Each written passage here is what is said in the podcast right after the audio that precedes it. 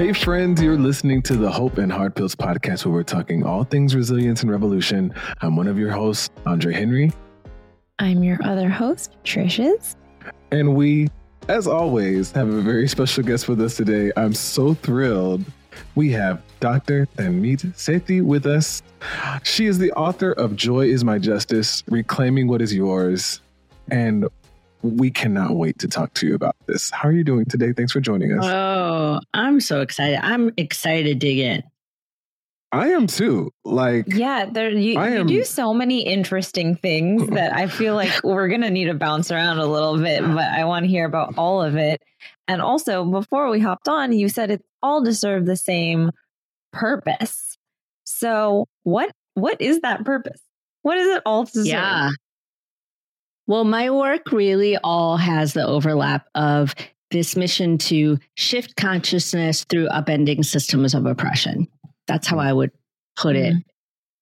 And that, that. includes my clinical work of integrative and psychedelic medicine, my writing with my book, Joy is My Justice, or my writing on Substack, my speaking, um, all of it together, all my teaching really has this common perspective of, you know, the systems that are oppressing us, they thrive when we do not. And so, Mm. really looking at how it is that we can Wow. see our thriving, our joy, our resistance as an act, an embodied act in this world.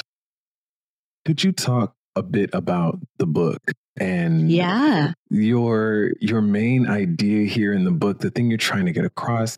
I love the title. I have not read it yet, but this is in my stack, and I just can't wait to understand more of what you're bringing to us here. Yeah. I mean, what I'm really trying to do, I think what I do, let's just stop say trying. Okay. Yeah, But uh, what I'm what I do in this book is really try to upend the mental health conversation, which I feel is Mm. oppressive. Um, Mhm. Also, I, the wellness world is whitewashed, and so we're given Yeah. trays of platitudes and Mhm. think and thank yourself out of poverty, suffering, and tragedy and oppression. When in fact, what joy is, is a human right. We were born with it. Nobody gave it to us. Nobody can take it away. Mm. And not Yes. only that, joy is very different than happiness. And we are pl- Yeah. we are serve them together as if they are interchangeable. But the truth is that happiness is a cognitive construct. I'll take happiness any day okay? So i'm not i'm not saying no to happiness. What i'm saying is it's a cognitive construct. It's an evaluation of how things are going and it's binary. Whereas Oh. joy is a fluid river that flows into the same deep well as our pain. It comes from the same capacity for love, meaning, connection. And Mhm. it is, in essence, Mm. a way to reclaim safety and power in our body. And so I no longer feel that I seek power to find joy. I seek Mm. joy to find power. Wow. Wow, wow, wow. So, uh, what are some of the different techniques that you use in this, in seeking joy? Yeah. So this is where the tricks are is that it's not a trick. It's that Mm. it's actually similar um, practices to what other people may say that you would do. Let's say Mhm. moving your body, radical gratitude, self compassion. Yeah. But what I do is show it through the lens of equity. I show how the science actually shows that these are all justice power moves, not Oof. platitude. So, for instance, Hmm. gratitude is not. You know, gratitude has some bad PR. That's what I'm going to tell you. yeah. But gratitude actually is not contrived or false. It's a way to look at our lives instead of a way. It's a way to Mm. find the indestructible goodness that still remains through the oppression and the suffering and the trauma. And it actually, when you look at studies, I show all this in the book through stories of, I work around the world in global trauma after man made and natural disasters. And when I show what the studies show and how people do that in these communities, you start to understand that these skills, it's almost as if we're not being told the whole story of how they work. Right. And I think there's a reason, you know, um, what would it look like if we all had joy? We would be more powerful. So Mhm. I think there's a reason we don't hear the right story. And my book is a way to write the story. Wow. You know, when I read about resilience and all these kinds of Mhm. things, this is the this is the intersection where the literature is so thin, right? And I need it. I mean, I don't know. Those of you who are listening to this show and never seen me, I'm black. And so like that, that- like I need to talk at this intersection right here. Um, Yeah. especially, you know, as people who care about justice. And so when I I'm I'm not gonna lie, when I when I was reading through this just the table of contents and thinking about this, I was like, how can we have joy? Right? In Yeah. this in the midst in the midst of all of this without it being woo-woo spiritual bypassing, right? Mm. Or like I'm not going to watch the news. I'm not going to be informed, whatever. I'm just Mhm, going right. to live and have as much fun as possible. How Yeah. can we be present in the world um, and present to what we're going through and the larger context of why we're going through it and yet still have joy? Yeah. Oh, Andres, my favorite question. All right. Let me break this down for you. Yeah. Let me just start by saying that my work started as a culmination of my personal and professional work when I was nine months pregnant with my third child and received a fatal diagnosis for my second. Uh, Oh, ALS for children, 100% fatal. And before that, he would degeneratively, you know, suffer. Yeah. In that moment, when I, something's wrong in the world, I fight back. I Mhm. fight for justice in my work, in my personal life. When this happened, there was nothing left to fight for in that moment. I thought, there's no way I am ever going to authentically be happy or joyful. Slash, I didn't really know the difference. Yeah. It wasn't until what I'm about to tell you about answering your question, until this journey showed me that the deepest justice I would ever find was liberation in my body. So- Mm. when you say how can we do that without you know this sort of extremes? I'm with you. I'm with you. I think um, 15 years ago i would have said the same thing. Mhm. now what i know is that a the way to do it is to understand that joy is a way to hold it all it is not a way to dismiss mm-hmm. it so when my heart is aching because the world is falling apart which seems like every damn day but when my wor- my heart is aching, that means I'm human. That means Yes. I haven't lost yet. That means Yeah. I still have my humanity, and that is justice. Now, Hmm. does it mean we frivolously think joy is going to solve every problem? No. But what happens is every piece of oppression, trauma, oppression, trauma, and suffering strips us of that whole humanity. Mm. And when we shut down to the joy, we shut down to that full continuum of ourselves.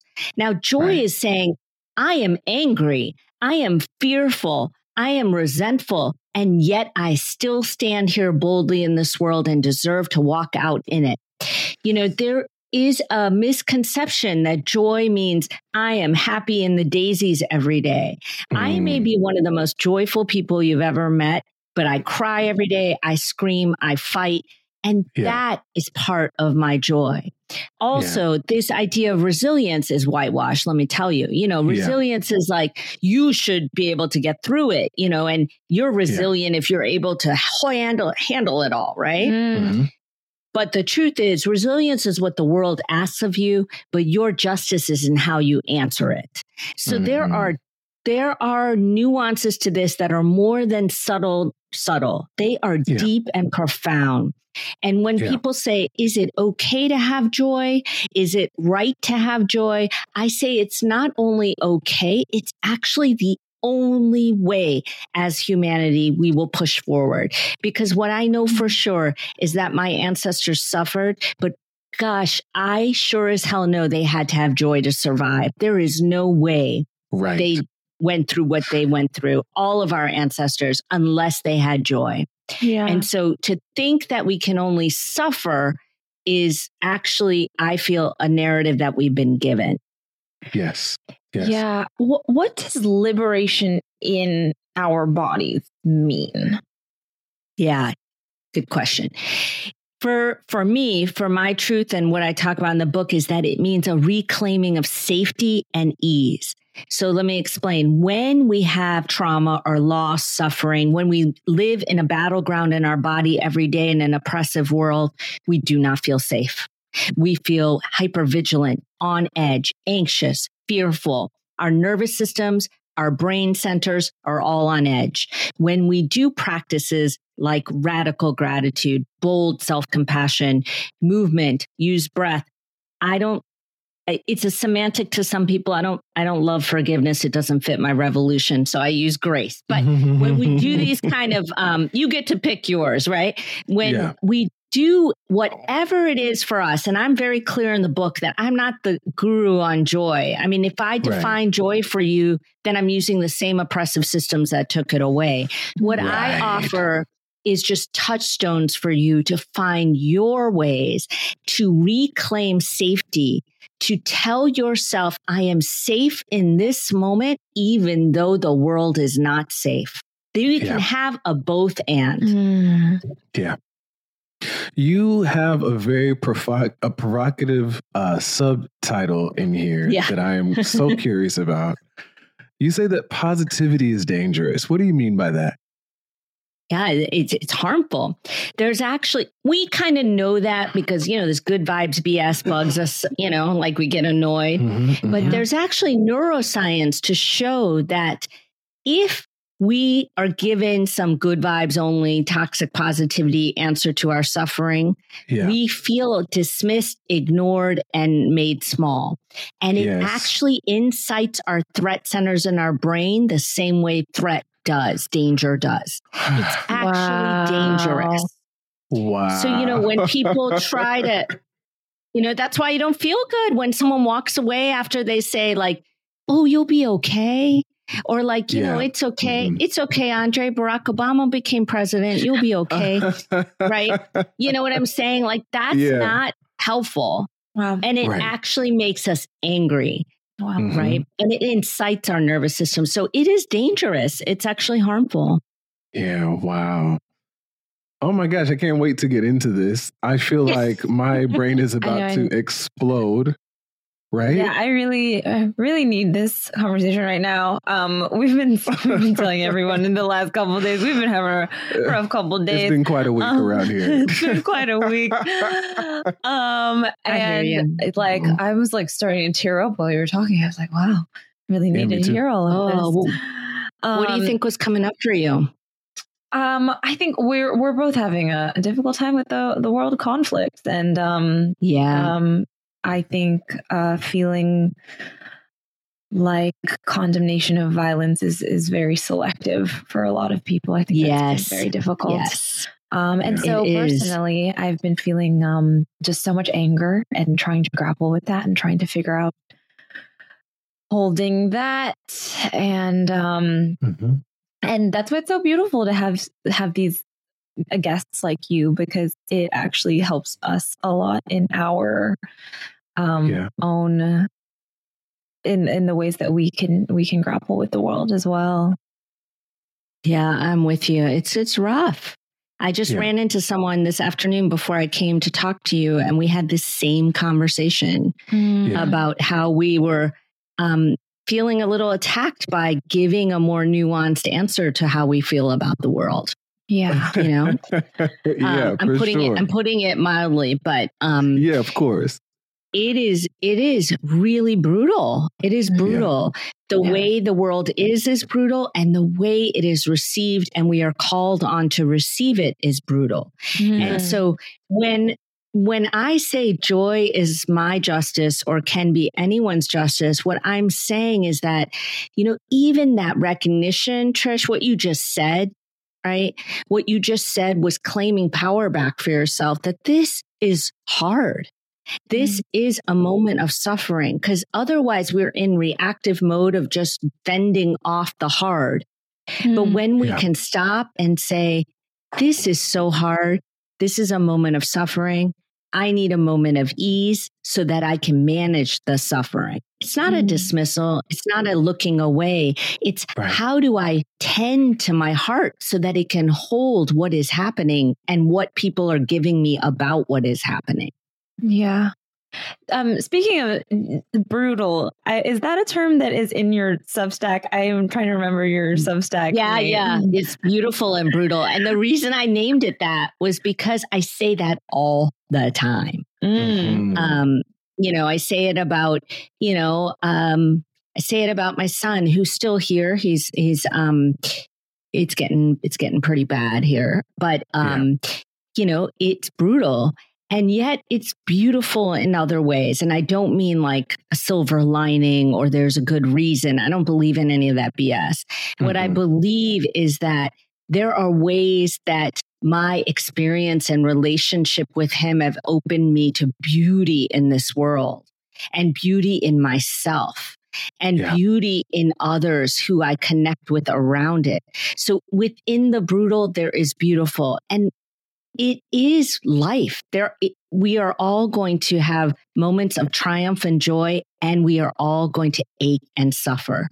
And yeah. it is this how do we hold the duality of that and retain our humanity? That is the question for me. Mm, yeah.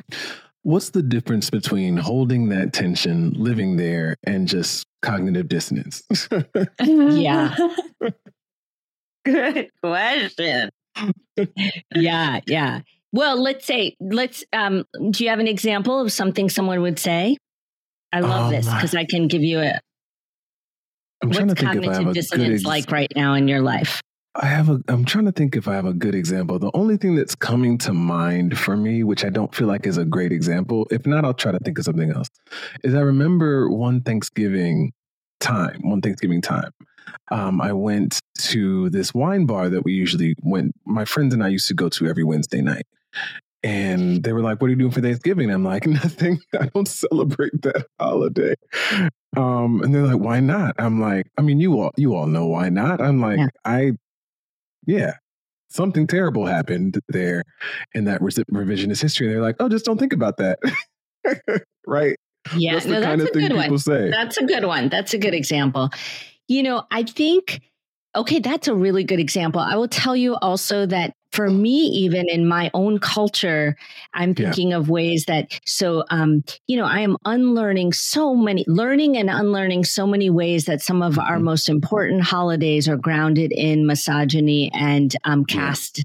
system. Mm. And that is brutal for me because it i also have you know childhood memories and love and connection associated with them right yes. so cognitive dissonance would be if i say oh well i'm just gonna you know diwali's gonna be fun because it's always been fun and i'm gonna forget about everything bad that's associated with it the way of holding the duality mm. is saying to my children to my mm-hmm. family I am sad that I am learning so much about the roots of this holiday that has given me so much love. Yeah. What I want to do is take out what we can from it that is loving and beautiful and yeah. rewrite what doesn't serve us anymore. Right. Let's right. look at this holiday. Let's because there are some beautiful things to it too. Yeah. But there's the roots are not good.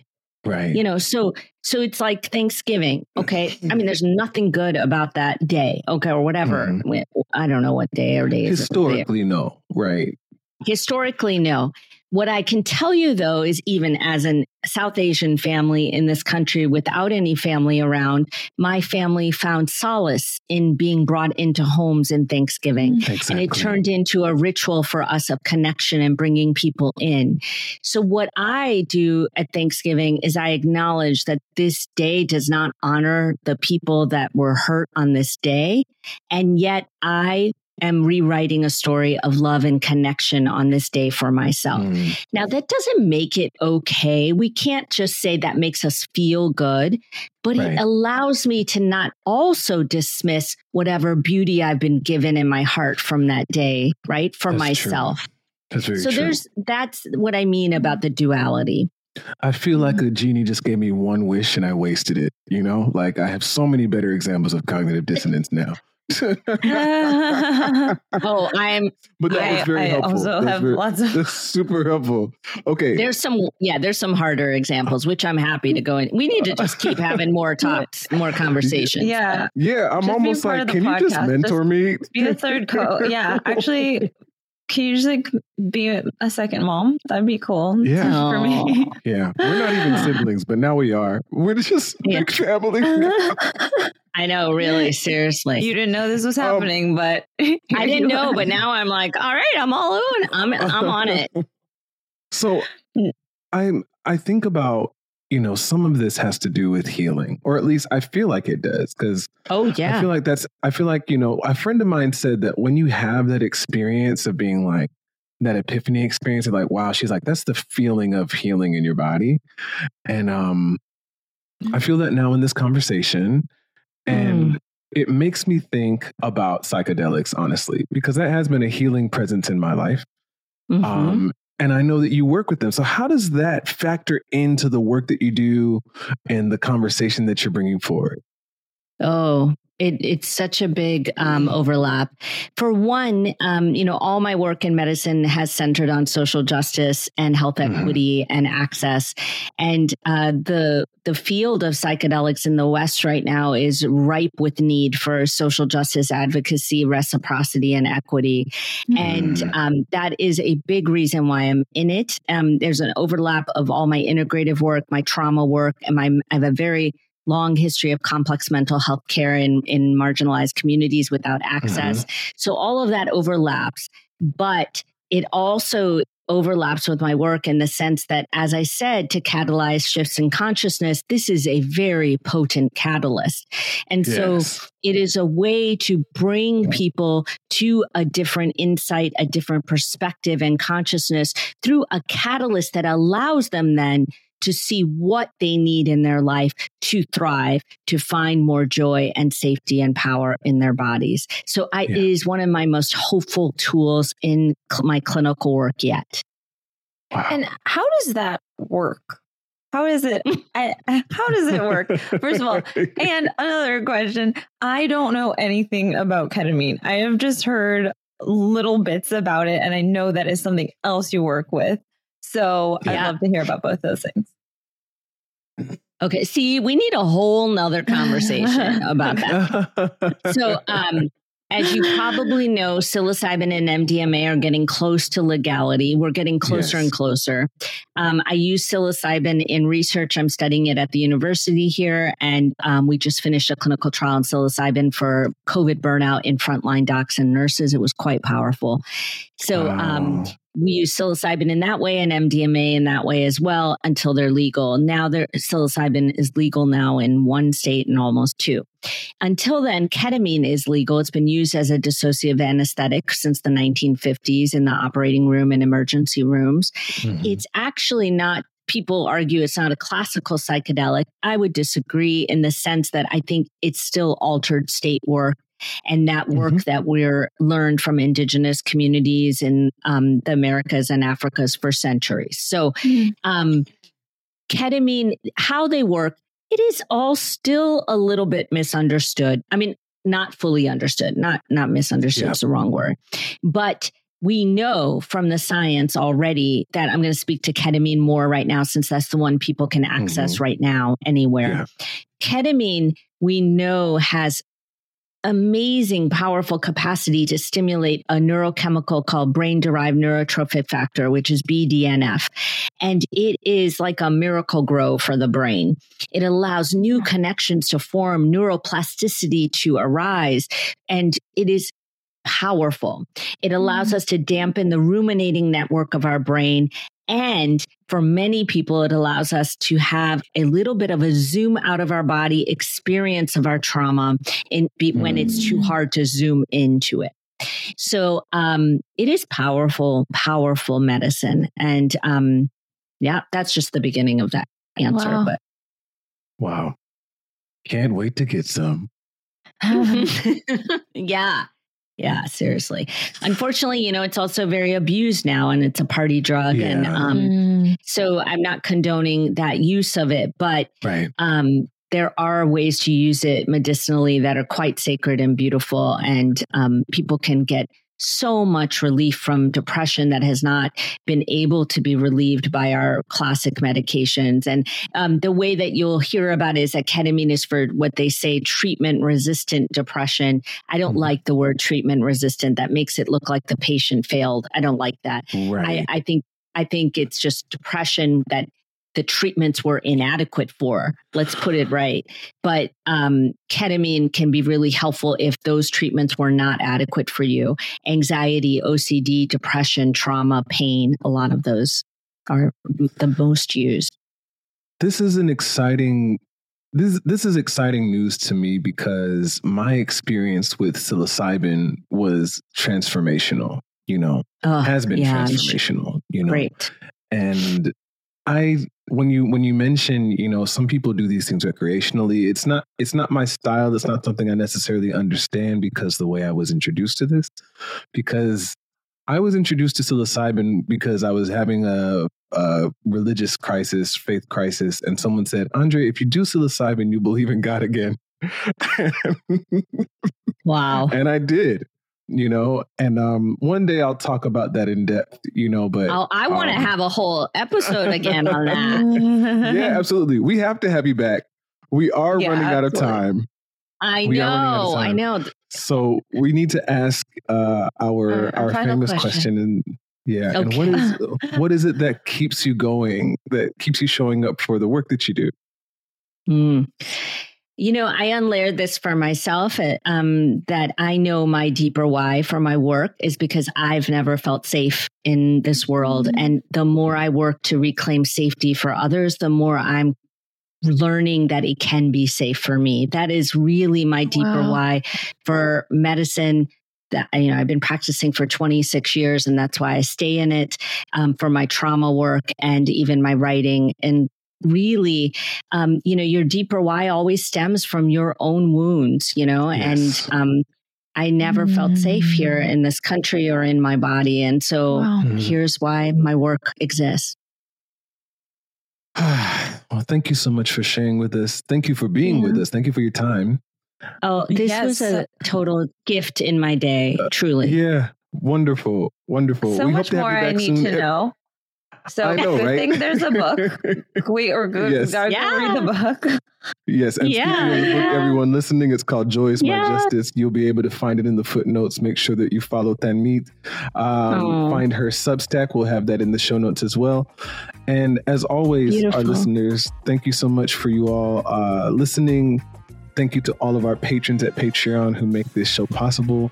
We're going to turn it over to Ross and he'll, you know, tell us whatever he's saying about us over there. I need to listen to the end of the show just to make I, sure. Oh, they gossip. Well, do I get to thank you too? Uh, thank you both for your work in the world. Thank you. Yeah, thank you. All right, everyone. We'll see you next week. Bye.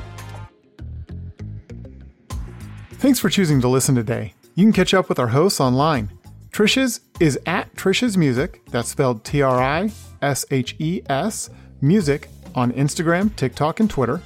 Andre is at the Andre Henry on Instagram and TikTok, and at Andre Henry on Twitter. Catch the songs you heard today and more of their music on Spotify. If you'd like to support what we're doing here and see the video of Andre and Trisha's conversation, you can join the Patreon at www.patreon.com slash Andre Henry. Thanks again, and we'll see you next time.